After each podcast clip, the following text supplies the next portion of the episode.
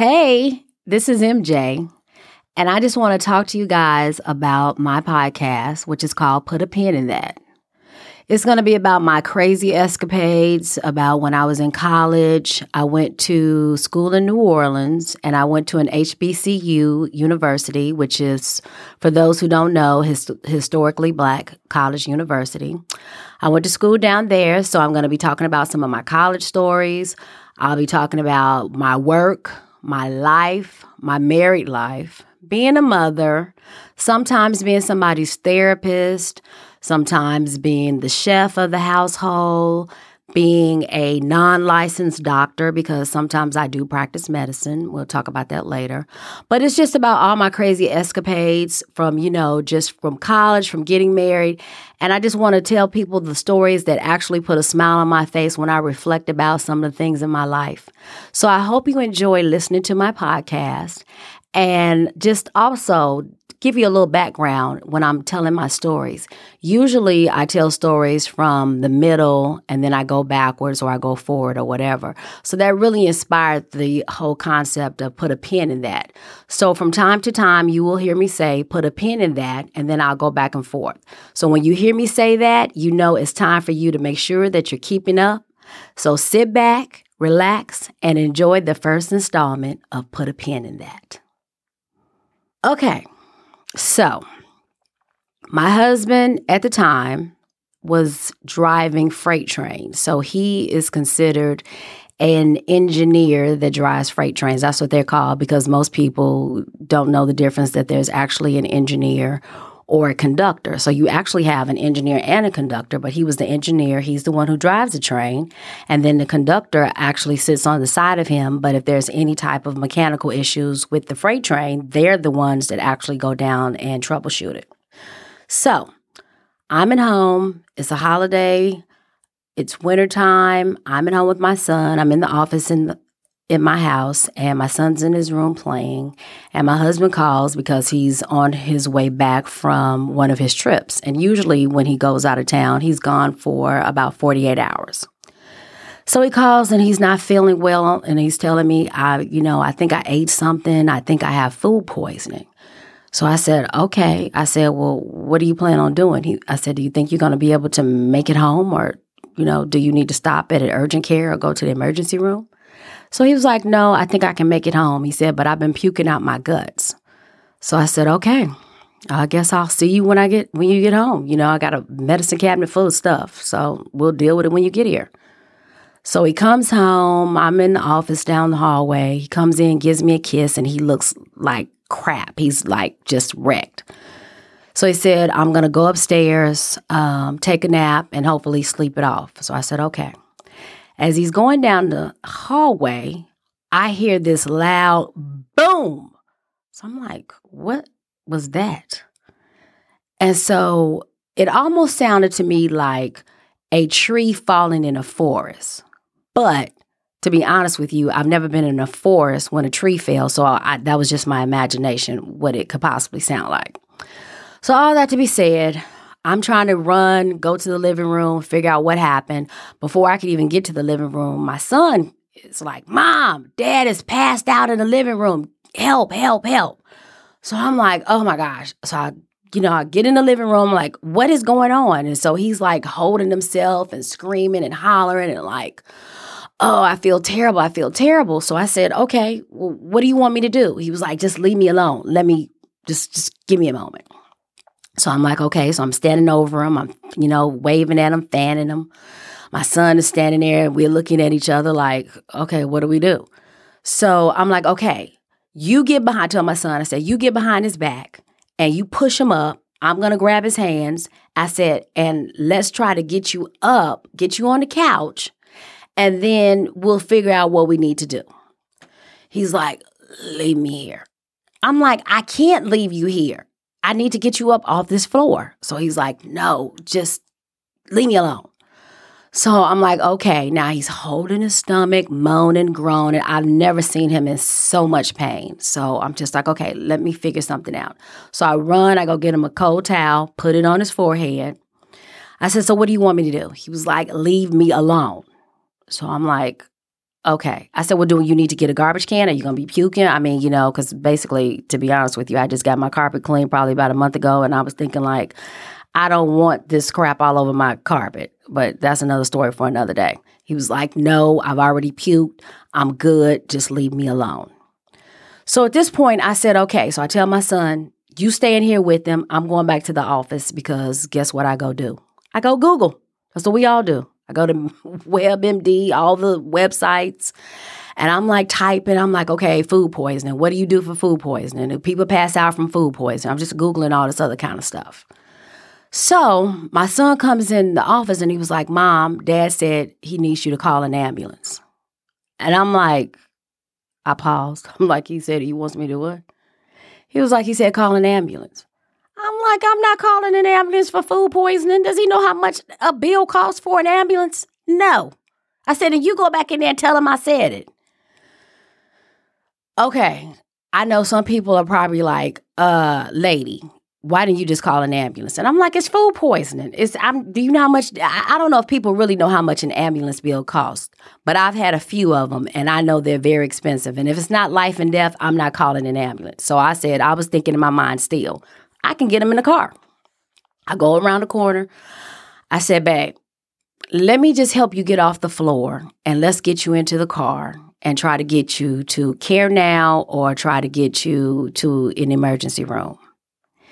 And he's by this time, eyes are rolling in the back of his head. He's foaming at the mouth. And he's like, call an ambulance.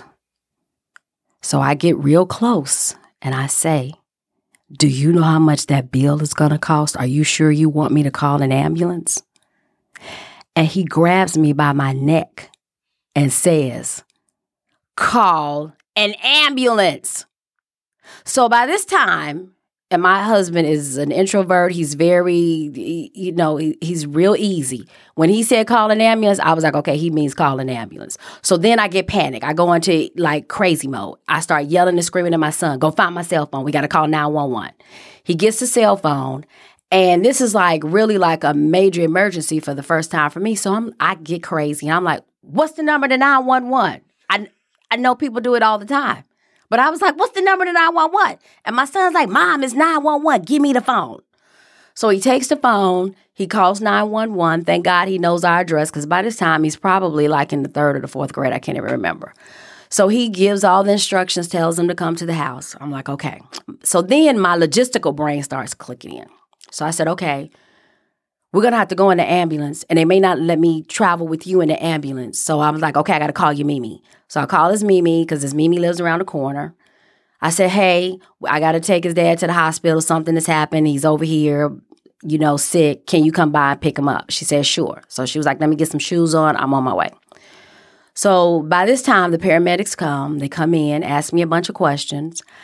I said, all I know is he said he has, he thinks he has food poisoning. So they're asking him questions like, well, what did you eat? He was like, I ate a burger. So I'm like, oh, did you eat at that burger joint that I told you not to? Because when they work on the railroad, they eat at all these little dives, and I tell them about eating those, you know, eating those types of places. Because I'm like, you know, you got a bad stomach, and you can't just be eating any, in every kind of thing, you know. So anyway, he's looking at me like, lady, we don't have time for all of this, you know. So he says, I ate a burger. I don't know. I've been puking my guts out. Somebody help me.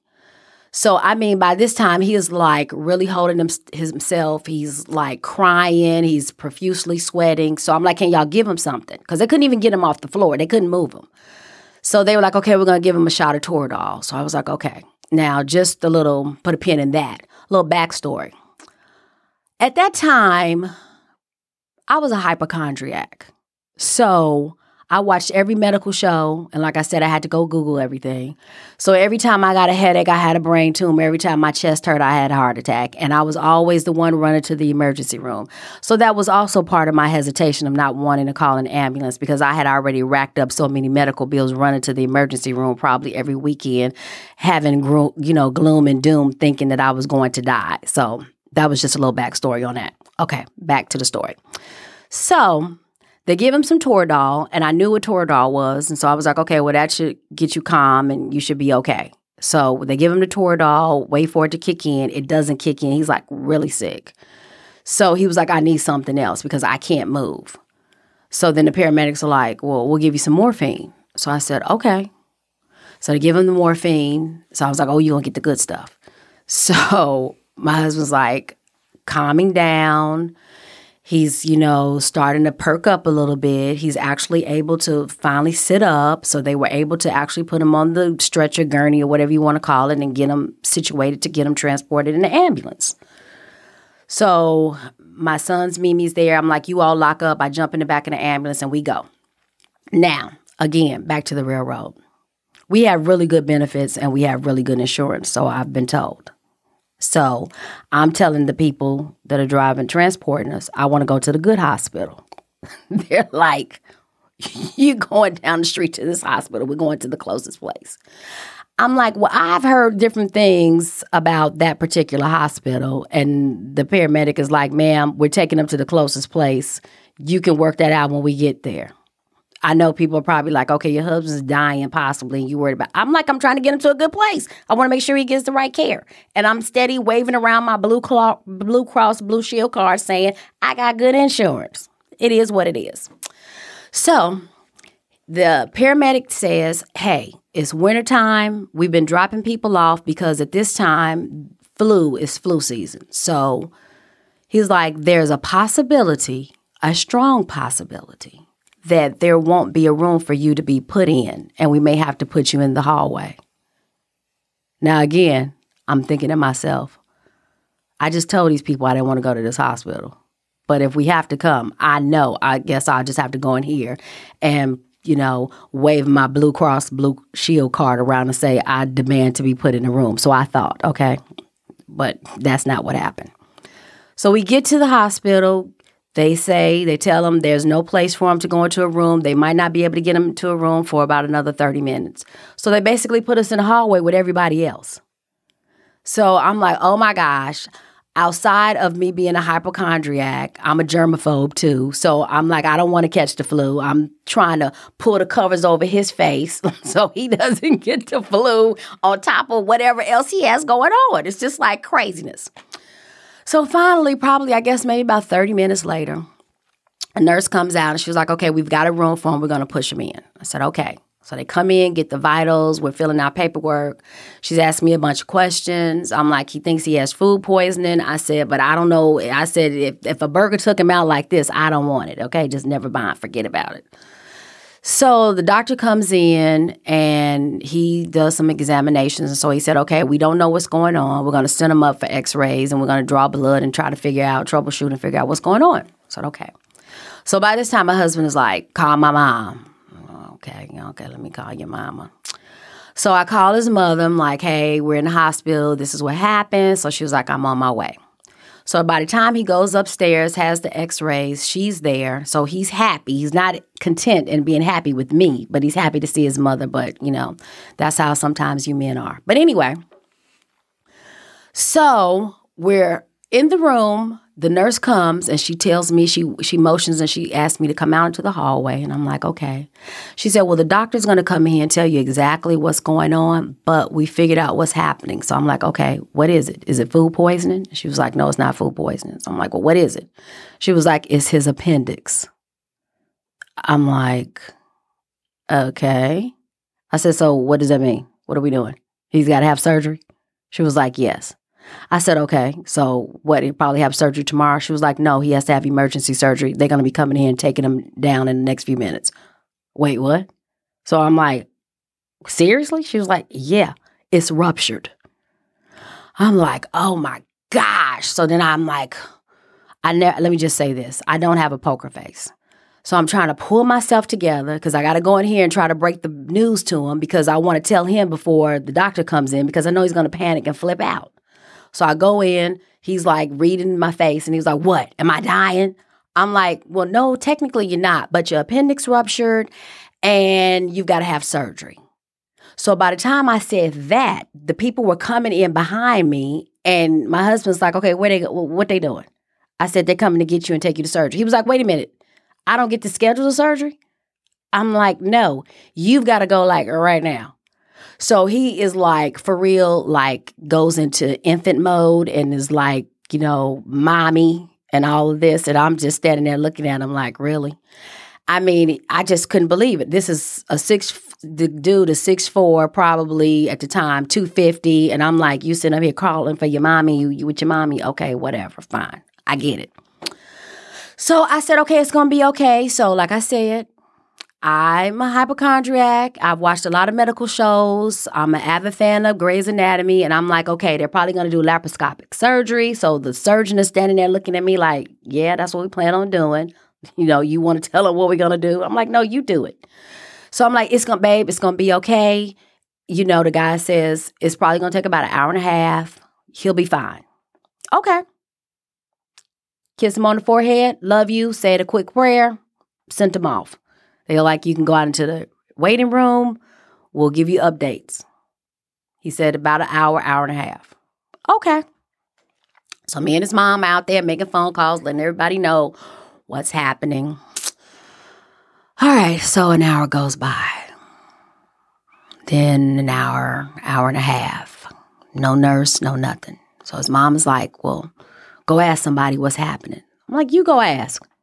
So she goes up, and the nurse was like, Somebody come out and talk to you and tell you what's happening. So by hour two, 2.15, I started panicking a little bit. So finally, the nurse comes out. So she says, Well, I have an update for you. We couldn't do the laparoscopic surgery because it had ruptured. And so they ended up actually having to cut him. And so I'm like, okay, so what does that mean? So she's like, well, they had to do a very deep incision, cut him, and it, ta- it, it it's going to take a little bit longer because once it ruptured, he had all that you know poison and stuff inside of him. So they're in there double checking, making sure everything is you know taken care of, and um, it might be another hour or so, but we'll come back and give you you know what's you know an update. So me and his mom are just sitting there, and we're like, okay. So he comes out, they take him to recovery. He wakes up. I'm like, okay, everything's good. He's asking a bunch of questions because obviously, obviously he's on anesthesia and I'm, you know, trying to fill in the gaps and everything. So the doctor comes in and I said, okay, well, when can he be discharged? The doctor says, um, well, it's going to take a little bit longer than we anticipated because we had to cut him so, you know, cut instead of do the laparoscopic. So we're looking at probably two months downtime, minimum. So this is just how my brain thinks. I'm like, two months. So I said, so that means he can't go to work. And the doctor's like, no. I'm like, okay. So then I said, well, you know he has to climb up and down on. I said he drives trains, so I said he's gonna have to climb up and down and get on the engine caboose or whatever they call the thing. And he was like, okay. He said, well, then it might be three months. Because he said when we cut him, it cuts through your stomach muscles. And so he said that's to be a long time for that to heal and to recover. So my husband's sitting there looking like, what? And I'm looking like, what? So anyway, I have all these crazy thoughts. I'm like, okay, I just got to regroup, figure it out. I said, okay, so when can he get discharged or whatever? He was like, well, because of what we had to go through, it's going to be a few days. Well, a few days ended up being seven days in the hospital. That's a that's a very long time. Okay, so we go through the seven day period. I get the discharge papers. He's all stapled up. Put him in the bed. Let him rest. Have all these instructions. The next morning, he wakes up and he's complaining about his stomach hurting. So I'm like, why is your stomach hurting? You just had surgery. You've been in the hospital for seven days. So then my hypochondriac brain starts thinking they had surgery. They left something inside of them. I got to get them back to the hospital. So I called the surgeon. He was like, no, bring him in. Let me see what's happening. By the time we get to the surgeon's office, the gauze and the bandages are bleeding. So I'm like, what is going on? And in my mind, I'm still thinking, oh, I took them, they took them to the wrong hospital. I didn't want to go to that hospital. I wanted to go to the good hospital. So I'm just thinking all kind of crazy stuff. So the surgeon takes the gauze off and he's bleeding through and he was like, well, the staples had started coming loose. So he said, Well, I'm going to have to take them loose in the office. I said, Can you do that? Is this a sterile environment? And he was like, Yes, I can do it. Like, you know, get out of here. So he says, I'm going to have to, you know, take the staples out. I said, okay, so then what are we going to do? Are we going to have to take him back to the hospital and, you know, sew him back up or what are we going to have to do? He was like, no, we're going to have to leave the wound open. I'm like, what? He said, yeah. So I watched him take these staples out. And when he unstapled his stomach, it looked like a hollow watermelon because that's how deep the cut the incision was. I could basically put my whole forearm down in this man's stomach cavity. I was horrified. So I said, okay, so what am I supposed to do with this? He said, well, what you're going to do is you're going to continue to pack it with gauze every day. And I'm going to give you some more instructions. You're basically going to put him in the shower, let the shower water run and rinse out the stomach cavity, and you're going to pack it with gauze. And that's it. I said, that's it. I said, okay, so you're going to send a home nurse or somebody to the house to deal with all this, right? Because I got good insurance. I got Blue Cross Blue Shield. He's like, no, you don't need a nurse. I said, I'm not dealing with this. This is not in my wheelhouse. I'm not a nurse. I'm not a doctor. Sometimes I practice like I am, but no, this is not it. He said, Trust me. I know what I'm talking about. Just follow the instructions and do it. My husband is like, No, I don't want her doing it. She's going to kill me. So the surgeon's like, she's not. If you all just do what I ask you to do, he's going to be fine. I'm like, I can't do this. So he's like, yes, you can. So I said, okay, so you're not sending, you're not giving me a home health care nurse or sending anybody to my house or anything? He's like, no, you'll be fine. So I was like, okay. I said, well, where am I supposed to get gauze from? So he's like, I'm gonna give you a few boxes of gauze from the office, but you're gonna have to go to a medical supply store and get some. I said, okay. So I get in the car and I remembered my sister is a nurse in Chicago because I'm from Chicago, by the way. So I call my sister. I tell her everything that's going on. She's horrified, screaming on the phone, like, I can't believe he sent you home and this is what he's to do. And he's not giving you a nurse. He should have given you a nurse and this, that, and the other, and blah, blah, blah. I'm like, well, he didn't. So what am I supposed to do? She was like, don't listen to the doctor. He's stupid. I said, well, he is a surgeon. She's like, I'm a nurse. So I was like, oh, nurse, trumps doctor? She was like, in this scenario, it does. Listen to me if you want your husband to live. I said, okay. She said, go to the supply house, go to the medical supply house. You're going to get saline solution and all the gauze you can buy. So I'm like, what? She was like, just trust me. Go get it and I'll give you, get out the phone with me, get him home, get him situated. I'll give you instructions after you do that. I said, okay. I go run, I buy up everything in the store. Just give me all the saline and all the gauze you got. Okay. I get home, my husband's sitting there like, this is not gonna work. I'm sure he probably was thinking, like, I hope my life insurance is paid up because, you know, this is it. So my sister says, You're gonna take the saline, you're gonna do what the doctor said, you're gonna put him in a shower every day, twice a day. You're going to rinse the stomach cavity out, and then you're going to soak the gauze with the actual solution, the saline solution and then you're going to take the say that that that soaked gauze and place down in his stomach cavity. I said, okay, and then what? And she said, and what's going to happen is the saline is going to heal him from the inside quicker than putting dry gauze in there. And she said, you will be amazed. She's like, trust me, I know what I'm talking about. Just do what I tell you to do, and it'll be okay. I said, are you sure? She was like, yes, but you're going to do this twice a day. And she said, You'll be, she said, you will be surprised how fast that wound will start closing up. I said, Okay. So the first that first day, I go tell my son, hey, we got to do this. So he was like, okay, what do I need to do? So we go into the kitchen. It's kind of like, you know, somebody's having a baby and you're not prepared. So I'm like, uh, get this apron. So we got some aprons because I also cook a lot at the house. So I throw an apron on him. I put an apron on myself. I go and put my husband in the guest bedroom. I get uh, those black trash bags.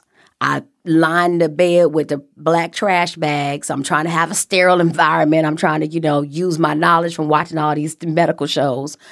I put him in the shower, get him out, lay him down on the trash bags, you know, on top of the towel and all this. And I've got my son over there soaking the gauze and I mean, it's like a scene on television, seriously. He's got the tongs from the kitchen. They've been sterilized, by the way. And he is like passing me the stuff. I've got gloves on, and we're just packing this baby, packing it, packing it, packing it, packing it, packing it. And so, the first day, we're kind of like, okay. So I checked on him, made sure he survived the next day. I called my sister every day, gave her an update. She was like, just keep doing it. I promise you. I promise you. It's going to get better. It's going to get better said, okay. So, probably without, mm, maybe within 30 days, I really started to see it actually happening.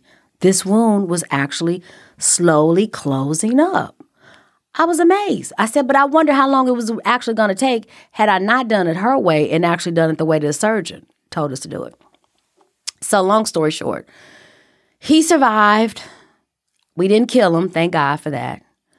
When I had to take him back for his actual checkup, the surgeon was looking at him and he was like, Oh, I told you, it looks great. You know, like, you know, trying to pat me on the back, being sarcastic, like, good job. I'm like, Yeah, good job, my foot.